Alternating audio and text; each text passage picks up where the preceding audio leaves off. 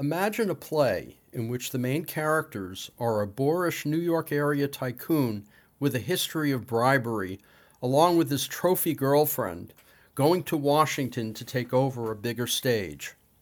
Along the way, he says what he thinks, no matter how crass or crude, and has no problem bullying and buying everyone in sight to get his way. He is aided and abetted by family members and his attorney, all of whom know better. Now imagine critics today complaining that this was just too on the nose. And that may be. But the play does exist, and it was written in 1946.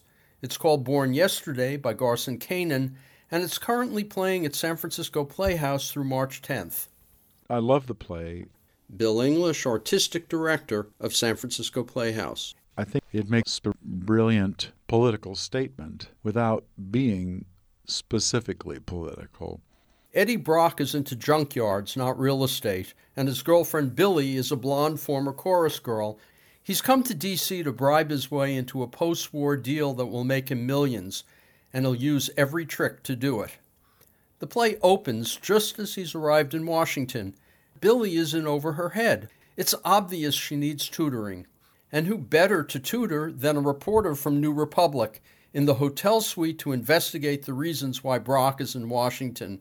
It's a play where a young woman who starts out in pretty much complete ignorance about how the government works, how politics works, learns how to become a concerned citizen who has agency herself.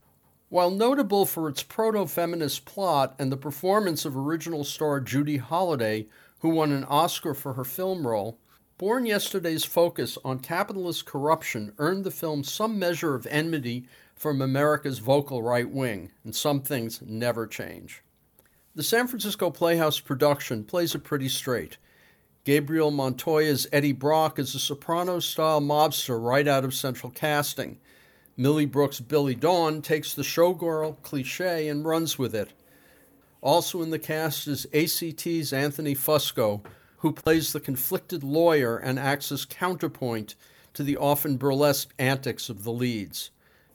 We may think we're living in unusual times, and perhaps we are, but in plays like this or the recent Watch on the Rhine at Berkeley Rep, or films like Elia Kazan's A Face in the Crowd, we can see that Trump is the culmination of trends that go back over half a century.